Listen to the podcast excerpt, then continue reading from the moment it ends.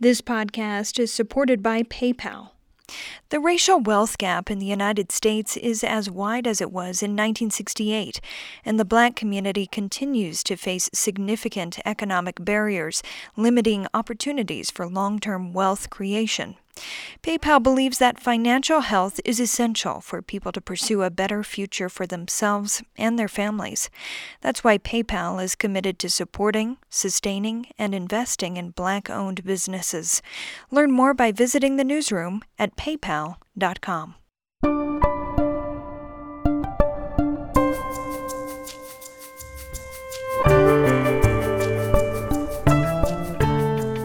This is Aspen Ideas to Go from the Aspen Institute. I'm Trisha Johnson.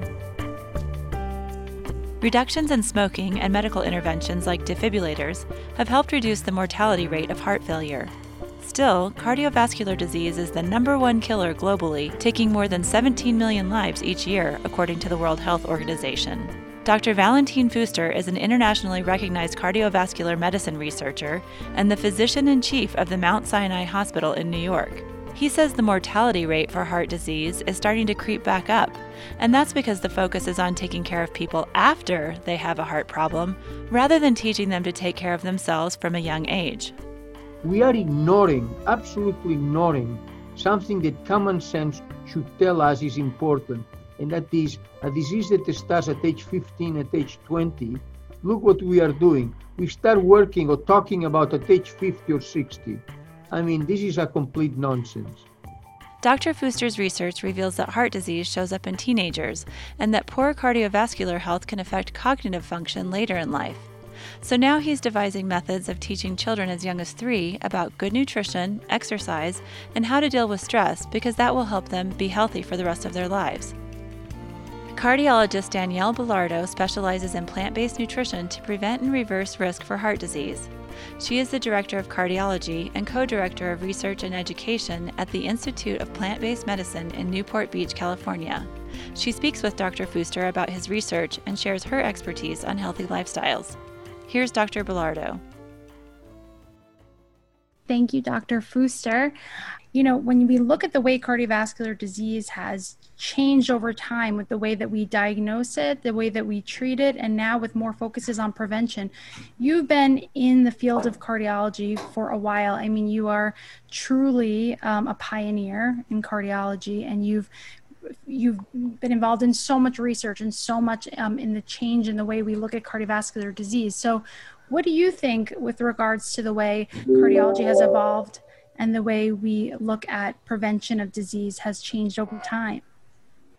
Well, I think thank you very much for this opportunity. Um, I, I, think if we go back historically, it's interesting that cardiovascular disease uh, has been the number cause, the number one cause of mortality across the world for a number of years, and this has decreased uh, progressively.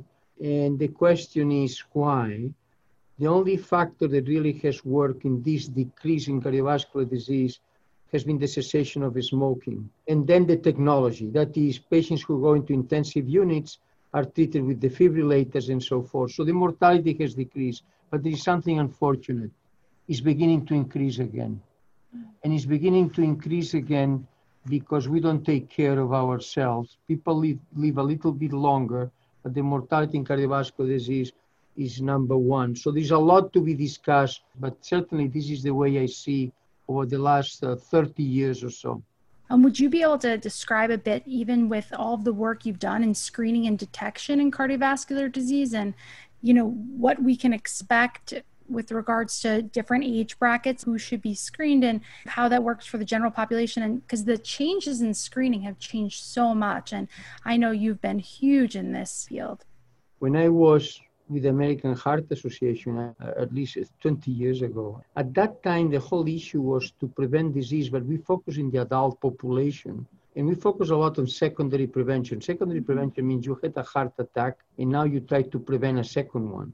And over the years, we began to move into primary prevention, and that is adult people who had the so-called risk factors, uh, cholesterol, obesity, cigarette smoking, and trying to see if we could change lifestyle to prevent the first heart attack. I became very disenchanted. in other words, uh, I think adults, we do not change easily if we feel well. In the rather elderly population, and, and I, I don't want anybody to get offended, but if we talk over age of 70, 75, we are now working in how to prevent cognitive dysfunction, how to mm-hmm. prevent Alzheimer's. If we talk in people at middle age, between age 45 and age 60, let's say, what we are trying to do is through imaging technology that is very simple to see if they have disease. And then if they do, and they, are, they don't know until we do this technology, then they begin to change lifestyle. But you have to identify disease for people to react. And then in the early stages, in the young people, we are really working actually with 50,000 children now around the world, which is to educational program with the concept that what you learn when you are between age three to six, the environment that you live, stays for life. And when you are an adult and we tell you at young age that health is a priority, the program that we have is to prove that this is correct when this child reaches age 30, age 40, age 50. So these are the three blocks that we are working all on the preventive aspect. That's amazing. Yeah. So the that study where they looked at essentially 3,000 children that had died between the ages of 15 and 34, and they found atherosclerosis began in childhood. So young adults with these significant lesions, even at young ages. Um, and so it's so important that the education starts younger because um, I think that we're under the impression many people in you know listening you may be under the impression that um, atherosclerosis and, and heart disease is something that only happens to an older population but it actually all starts developing when we're young. This is a disease that starts at about age 15 and we are following at the present time uh, believe it or not 12,000 people in wow. which we follow with imaging at different ages and the imaging actually is very simple. It's going to become, you know, available to the public. We do, we use ultrasound of both carotids that supply mm-hmm. blood to the brain, of the main aorta, and of the arteries of the legs. And with ultrasound, we can see already the early detection of the disease. And then we are following all these people and we are learning a lot. It starts very early in life. That's the time that we can have an impact rather than too late after a heart attack. What have you been uh, learning with regards to the best ways to educate children in prevention and things like that? With children, very basically, there is good evidence that whatever the environment of a child is between age three to six years, it really stays there the rest of their lives. This reality made us to think that perhaps what we should do is to influence these children, uh, implying that health is a priority at that age. And maybe this could be then when they are adults, they would behave quite different than what is at the present time. Now, we started in Colombia, Bogota, with uh, 1,500 children between age three to six. Half of them, we told them about health 60 hours over a period of six months. And what we told them is four things. First, how the body works. Children need to understand that. Second, about the best um, type of nutrition and foods to take. The third, about physical activity. And the fourth, how to control the emotions, preparing them when they are, when they are presented with uh, tobacco, drugs, alcohol, and so forth. And the results were spectacular in terms of how much they learn compared with another group that serve as controls. We learn that those who are intervened, really this has an impact on them at early age, but it tends to get weaker as time goes on. So you have to do a review afterwards, for example, at age five or 10, to do it again. And then it's like explosive. They capture very rapidly when they had the first exposure. And what we try to do with the objective is how they behave at age 20 and later. And what we are beginning to see is the intervention, when it's repetitive, has more and more of an impact. And later you start, less impact you have. So you really have to start very early in life. That's just so fascinating. So the entire program you're saying is uh, encompasses education with regards to helping children to uh, realize the dangers of things like smoking, alcohol, drugs, as Absolutely. well as healthy we prepare them. exercise. We prepare them for this because what they capture at this age, it happens later on. They are able to remember what you were told. This is why, to me, is a paradox, Danielle, that in the world that we are today, so little attention is being paid to the teachers, with the huge influence that they have in young people. And when you talk about health, it's the same thing. If we want to have better lives and better quality of lives and better health, why we are ignoring what happens at these ages? And rather we give to our children what they want without paying attention the huge amount of obesity. Can I tell you?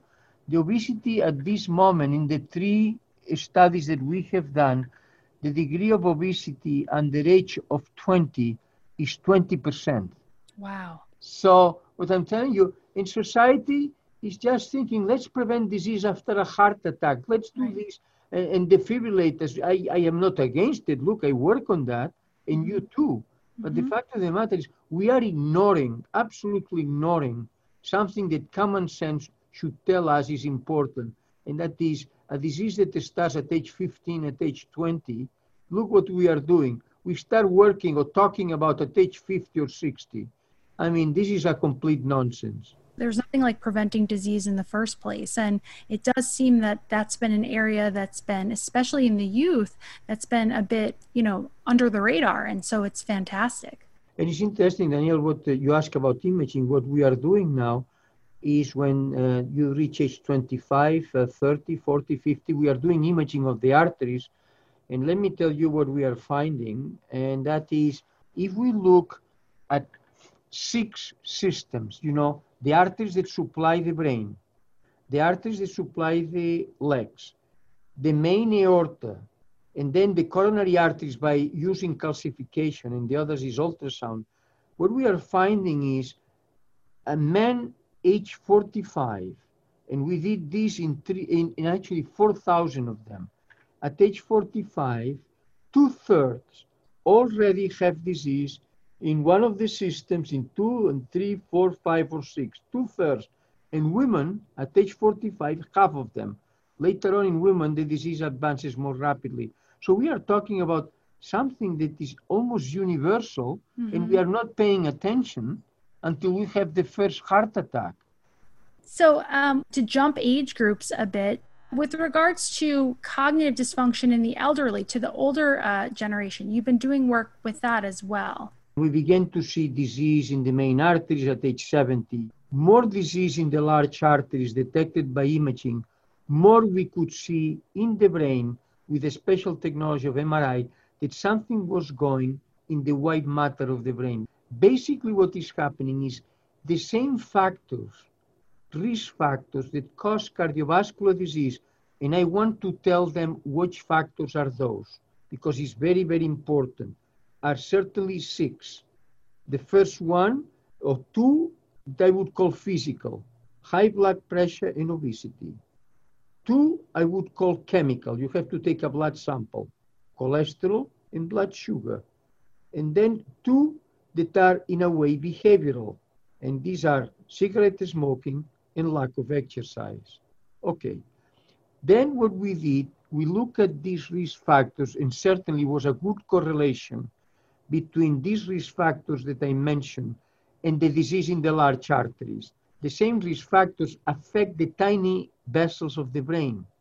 And then those lesions that we saw 10 years ago, now what we see are small areas of the brain that are working less metabolically because there's not enough blood supply, and this leads to cognitive dysfunction. If you want to address the issue of cognitive function in the elderly, we are now finding that one of the main issues, and even we see this in Alzheimer's disease, is the same risk factors that cause heart attacks and strokes are affecting the microvascular of the brain and cognitive function. So what I would tell you, and I tell this to my children and my grandchildren, and that is please behave because the issue is not whether you are going to prevent a heart attack. is how your head is going to be working with you are in the elderly stages. This is all fascinating. So we are talking about promoting health now, starting very, very early what's so interesting that you just pointed on there is that so many disease processes, um, like when we look at cancers, when various cancers, when we look at various different kinds of heart disease, whether it's heart failure or atrial fibrillation or high cholesterol, or whether it's coronary artery disease, or when you look at many autoimmune diseases, you know, a lot of diseases that uh, in general have a lot of the same underlying risk factors. So, you know, mitigating those same underlying risk factors help to reduce the risk later on for various diseases, um, which is why I know you're a big proponent for the Mediterranean diet, because we have so much robust data showing us that it can help not only with regards to cardiovascular disease prevention, but you know, eating more plants and more whole foods and less red meat can help with a uh, certain kind of cancer prevention and various other disease processes. So one thing that's good for one, I always try to emphasize with patients, one thing that's good with for one body process and one thing that's good for your heart is also going to be good for the rest of your body with whether it's your GI tract or or your liver. So focusing on those six behaviors you mentioned um, the the six modifications we can try to do are really important. So how do you think people listening um, knowing that these are the six things we really have to focus on um, what do you think these i think going into obesity strategies in general like how do you think people can approach this? What you said is so correct it's not cardiovascular disease that we want to prevent. We want to prevent cardiovascular disease. We want to prevent cognitive dysfunction of the brain and we want to prevent cancer. And you touch into the mediterranean diet. It's very interesting what you talk about because it's interesting that when you look all the risk factors that we know may have implications, uh, cigarette smoking, nutrition, and so forth. But the best data, actually, in my view, comes from the Mediterranean diet, yep. In which the appropriate diet can actually decrease all the three entities that I'm talking about. And I think this is fascinating because in the me as a citizen, I want to be healthy when I am age 85 and with good quality of life. And I am not going to pick up cardiovascular disease and now start running miles because the heart is going to be better. The same risk factors are really affecting the three disease entities, cognitive function, cancer, and cardiovascular disease. And here's the question, why things are not going well? Why now the mortality is increasing? And you know why? It has to do with ourselves. Either we take care of ourselves or we don't. Either we decide that our health is important or our health is not important. If it is important, you will start with exercise, and exercise will be the door opening to better diet and so forth. And I try to emphasize this because many journalists, they come to me, this give us the clue to prevent cardiovascular disease. And you know what I tell them? The clue is your head.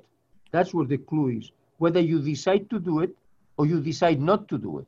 It applies to all the entities we talk about how do we then encourage it besides education and besides using education in the youth how do we motivate our patients? So you know one thing i do is my practice we have a multidisciplinary team so we have a registered dietitian um, who works with people. But you know like you said at the end of the day it does have to come from the patient. Well you know one of the problems uh, that we have with changing behavior is sustainability it's interesting. The first of the year, all of us think that the next year is going to be fantastic. We make our list, and, and then we arrive in February, March, and we forgot what we wrote January the 1st. And I, I think the issue here is sustainability. I think it's easy to motivate people in a short term, mm-hmm. but I think it's quite complicated in a long term. And this is why, you know, it's ourselves and it's this is what we found with children. From time to time, we have to give a, a push, and then things get better and better. So I think the sustainability of us as adults has to come from something that is done repetitively. And I will tell you one experiment that we did, Daniel, that you might be interested or maybe you know, is a study the group group therapy. In other words, we, we picked up, we did three studies with this, one in the island of Grenada, another was in Spain, and another is now uh, in, uh, in New York. And basically, it's to, in Harlem. And basically, it's to get a group of people that have problems with health and they help each other. And it's interesting, there's always a leader, and the leader has to be in big trouble because people actually follow. We have a tendency to feel somebody who is weak, we tend to become attached to that person. Mm-hmm. So we did this, and then we compare this with normal individuals. This is all published. And we follow them for three years. And the results were fascinating. The group that is group therapy, they meet every month, and it's a peer pressure. You know, if you're obese and I smoke, and, uh, and the results were fantastic at two years of follow-up compared with the group that, not the group, with the individuals that we told them, but we didn't meet. And then at two years of follow-up begins to drop. Now what we have to do is to do it again at three years to intervene again the group therapy. So all the studies that we are doing, we are finding the same thing. We can start, and there are different methods to start. Children, group therapy, and so forth. There are different methods. But the sustainability, really, we have to decide to go back again and to do it. I'm not going now to define spiritual exercises. This is not the, the this is not the appropriate place to say. But I, I went to the Jesuits, and I remember very well that every three years I have to have just for seven days we go to a monastery and yes. go to, uh, yeah. But the fact of the matter is the concept is very important concept. We in humans we have to be repetitive.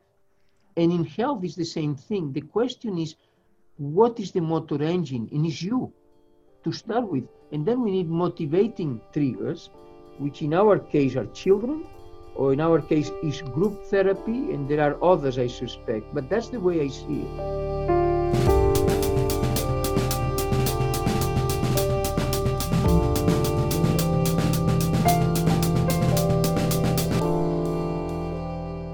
This podcast is supported by PayPal. The racial wealth gap in the United States is as wide as it was in 1968, and the black community continues to face significant economic barriers that limit opportunities for long term wealth creation. The global pandemic has impacted vulnerable populations and underserved communities especially hard.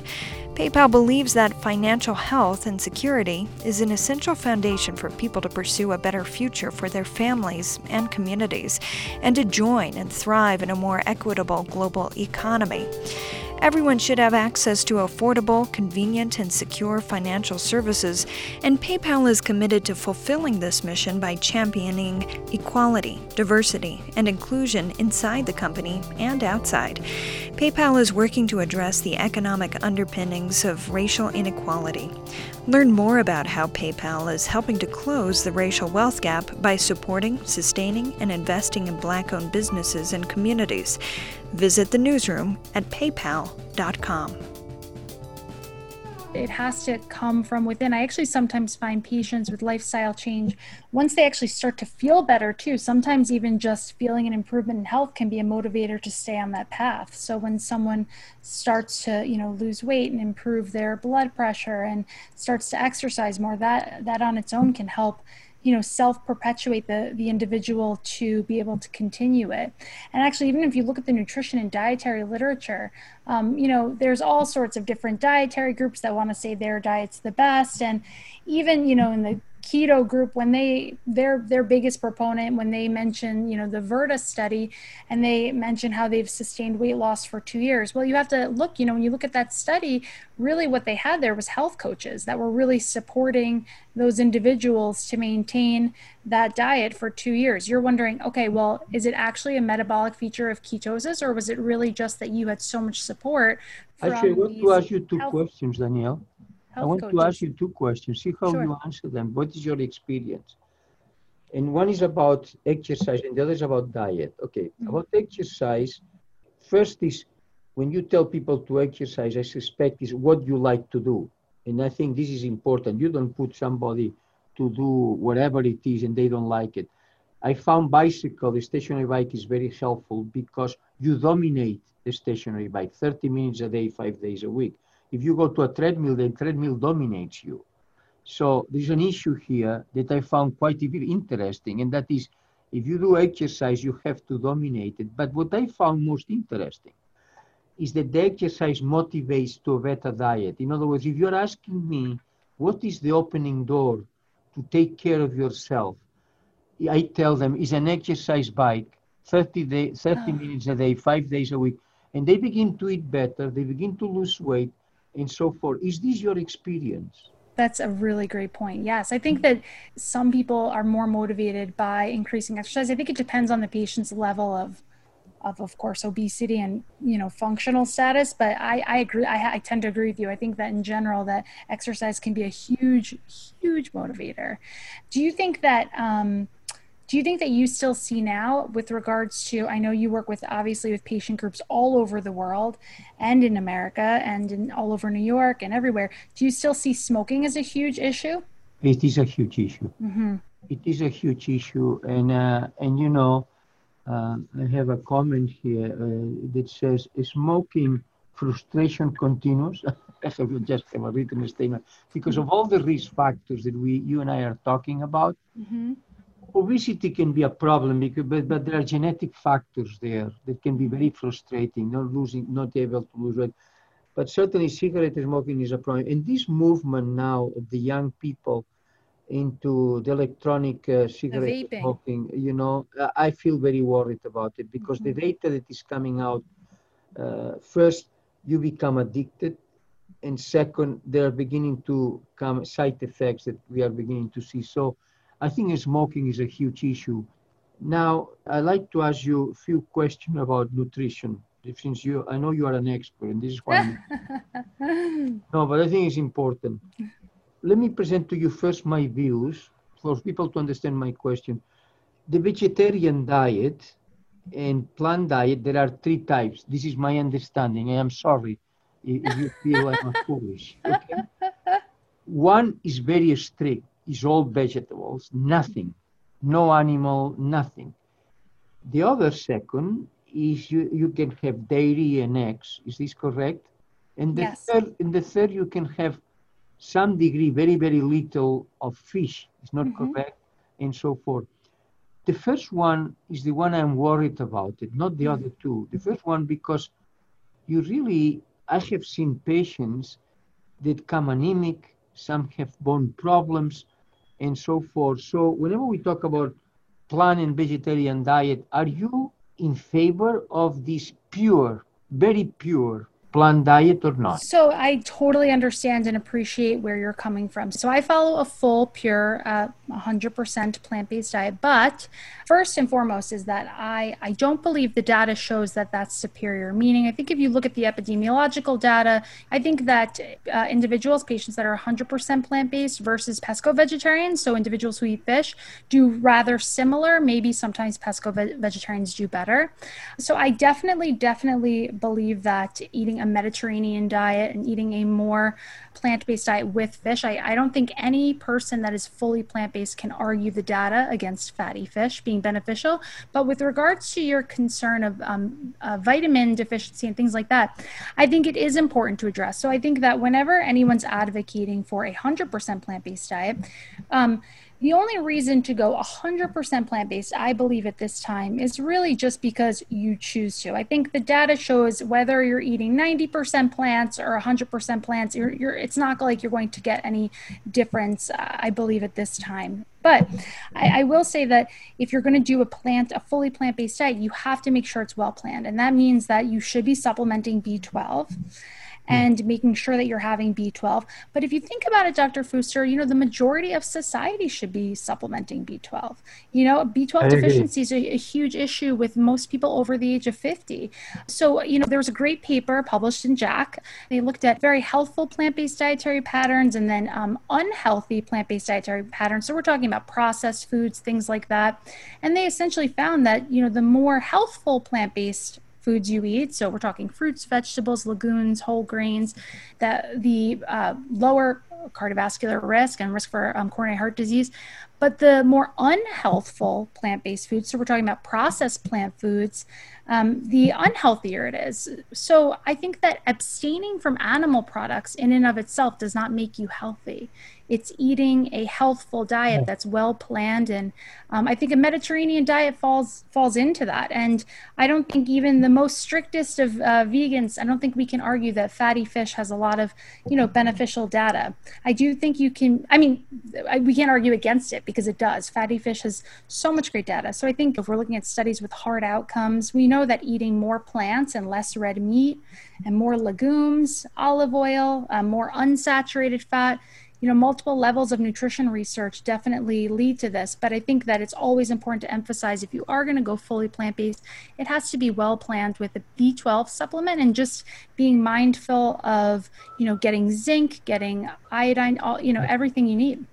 I think what you're saying is that these type of diets, they are all uh, of benefit compared with uh, diets, well, with red meat and processed Process. diets and so forth. I mean, there's no question about it. It's just I wanted to know the difference because I, I see lots of patients with the vegan diet and no, uh, but I think many of them take supplements, but many do not. So I think oh. that's that's the. It's a, it's an issue to not supplement or to also eat an unhealthy. You can eat yeah. a fully processed food vegan diet yeah. and not be healthy either. So I think the overall, um, I think our, our um, ACC 2019 primary prevention guidelines did a great job of outlining, you know, the things we want to focus on overall dietary pattern wise for people being healthy, which is, you know, eating fruits, vegetables, whole grains, legumes, nuts, seeds, and fish and lean meat and you know lowering your saturated fat intake i think as long as people stick to an overall healthy dietary pattern, knowing that no one food in one dose is going to cause disease. But, you know, overall health is important. Can I ask you another question? Sure. Uh, taking advantage of your expertise. One of the things that I have been quite uh, intrigued and actually fascinated is about weight. Okay, mm-hmm. uh, intrigued because it's very complex. I mean, somebody who is overweight and obese to say, you know, you are misbehaving. This is uh, perhaps those who say you are misbehaving are those who are misbehaving because it's very complex and the genetic factors that they play a role. But there is something that, uh, and actually I wrote in, in some of the books that actually I didn't know could have an impact, but it had some impact. And that is when I want somebody to lose weight, one of the things I tell them if you start counting calories and all of that, you're going to crash because after three weeks you will be tired of it. And well, there has to be a very mechanical thing. And one of the things that actually work, and, and it works in my practice, and I want to know your opinion. At the beginning, what I wrote in the few books that I was involved with uh, nutrition, I wrote, take half of what you usually eat. Okay, this is what I wrote. Take half. And actually, no, there's no question that a number of patients came giving thanks to me. But what I'm learning more and more is the uh, is the way that uh, the pre-agriculture era, let's say, that they only ate twice a day, and mm. I want you to, uh, which maybe is the same end result that eating half of three times a day. But I'd like to know your opinion about it because at home, when I was more overweight, I was able to to actually eat less of the three meals. Mm-hmm. Uh, and my wife is debating all of this with me. And the question is the other possibility is to have two meals a day. And I want to have your opinion about it. All is clear is to eat less, but you don't look calories and so forth. Yeah. You just look at the at the uh, how much. I think what it comes down to is the caloric restriction, meaning, however, you're obtaining that caloric restriction, whether it is through time restricted feeding or intermittent fasting, or whether it's through three small meals a day, it's the caloric restriction that's going to result in the weight loss. What I think is that there's what I think that is under researched in nutrition in general is the psychological aspect of it. And that's where I find your research where you're discussing with these health changes with support groups. Because I think that when you find a lot of people that are successful, whether it's a vegan diet or a keto diet or intermittent fasting programs, a lot of people are successful because there's a community built around it and they found a, they find a lot of support with online communities and people sharing this and especially with fasting. And i think that in general with fasting too whether someone does two meals a day or three meals a day i think that the metabolic data for there being a significant robust difference hasn't panned out. And so i'm not a huge proponent of fasting because i think that the data hasn't panned out to show it's wildly beneficial at this time, but I will say what I am a proponent of is what works for someone. So if I have one patient that can lose a significant amount of weight because on some psychological level, they feel like they're eating less if they're eating one meal a day, I think then they should continue with that. Um, if some people feel like they need to eat breakfast every day, I think until we have really robust data showing us one way or another, I feel like it really does come down to just caloric restriction and whatever you can do to get calories lower, which is why eating a Mediterranean diet or a plant predominant diet, as I like to say, any diet with a lot of plants, is so beneficial because eating, you can get, you know, you you obviously know this. It's calorically um, lower. So it's calorically, like I like to say, calorically poor, so lower in calories, but nutrient dense. So you can be eating a huge plate of fruits, veggies, you know, whole grains. You could be eating some salmon, um, and you're getting a lot of food in. So you're making your tricking your stomach into being full, but you're actually um, getting less calories in, but more nutrients versus, you know, some of the processed foods.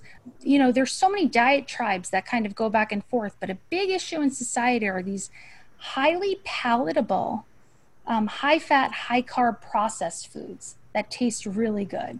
And that's really what a big issue is with, with obesity because they taste really good. They're high sugar, high carbohydrate, high fat. I think that regardless of the dietary pattern, if people start eating more, you know, natural foods, that seems to help. But it's you know, as you know, obesity is so complicated and um, you know takes a multidisciplinary approach. It's very disciplined. In fact, we just published one paper on on the looking at the with imaging the atherosclerotic plaques, and uh, we look at the people who do not eat breakfast. Okay, and it's very fascinating. In fact, they did worse. And the reason why they did worse because they eat the rest of the day. Oh. You, you see, uh, we, yeah. we, published this a year ago, two years ago, and oh, we have, with, with fasting. And that's the problem. So I think you have to be very disciplined when you decide to eat less.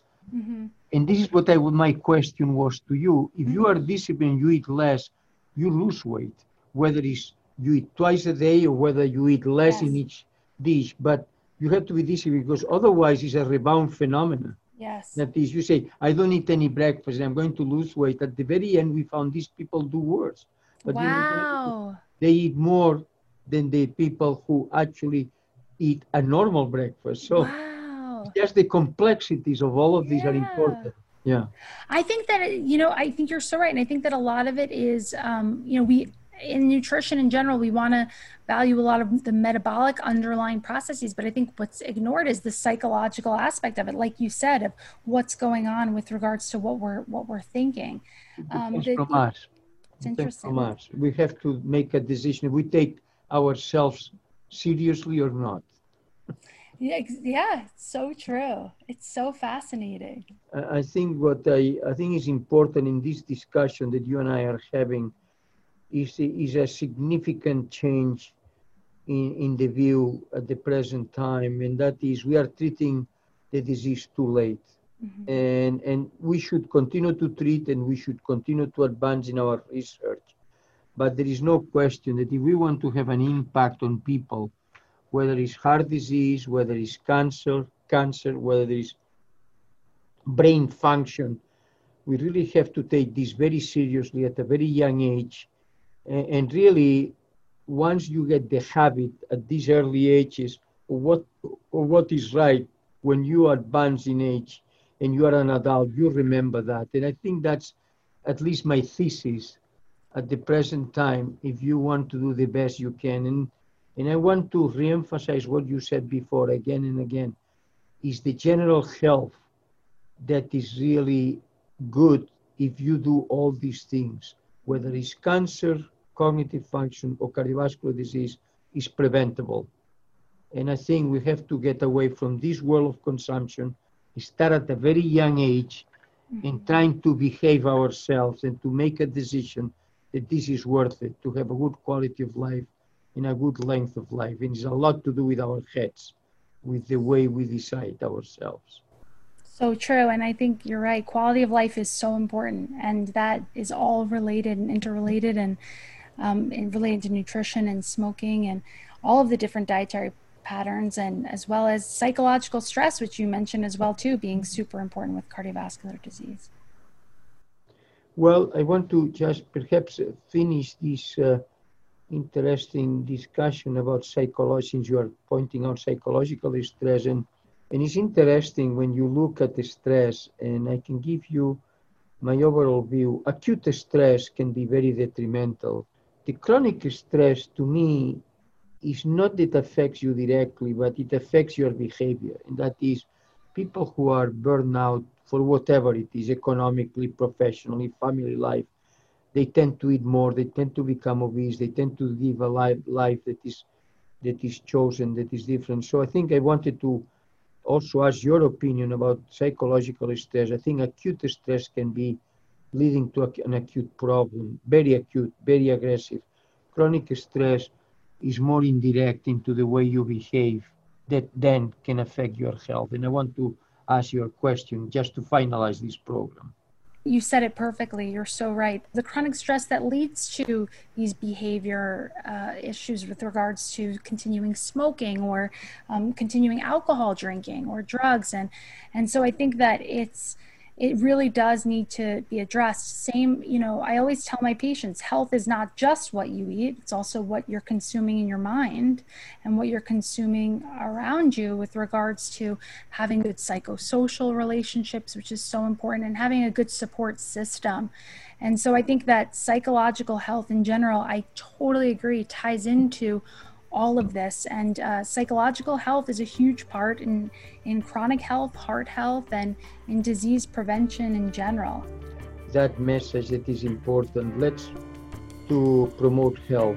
And I think this is something we can contribute.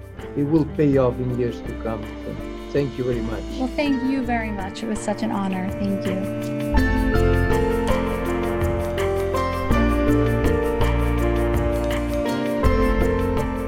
Dr. Danielle Belardo is a cardiologist specializing in plant based nutrition to prevent and reverse risk for heart disease. She also advocates for accurate scientific communication on social media, including evidence based medicine and nutrition science. Dr. Valentin Fuster is physician in chief of the Mount Sinai Hospital in New York and the general director of the National Center for Cardiovascular Investigation in Madrid, Spain. His acclaimed cardiovascular health research spans the globe and has touched tens of thousands of lives.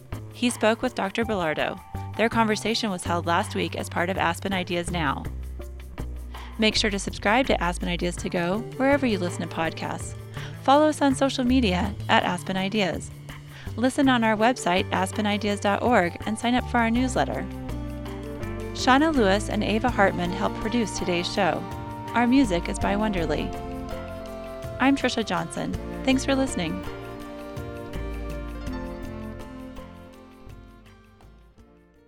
This podcast is supported by PayPal. The racial wealth gap in the United States is as wide as it was in 1968, and the black community continues to face significant economic barriers, limiting opportunities for long term wealth creation. PayPal believes that financial health is essential for people to pursue a better future for themselves and their families. That's why PayPal is committed to supporting, sustaining, and investing in black owned businesses. Learn more by visiting the newsroom at paypal.com.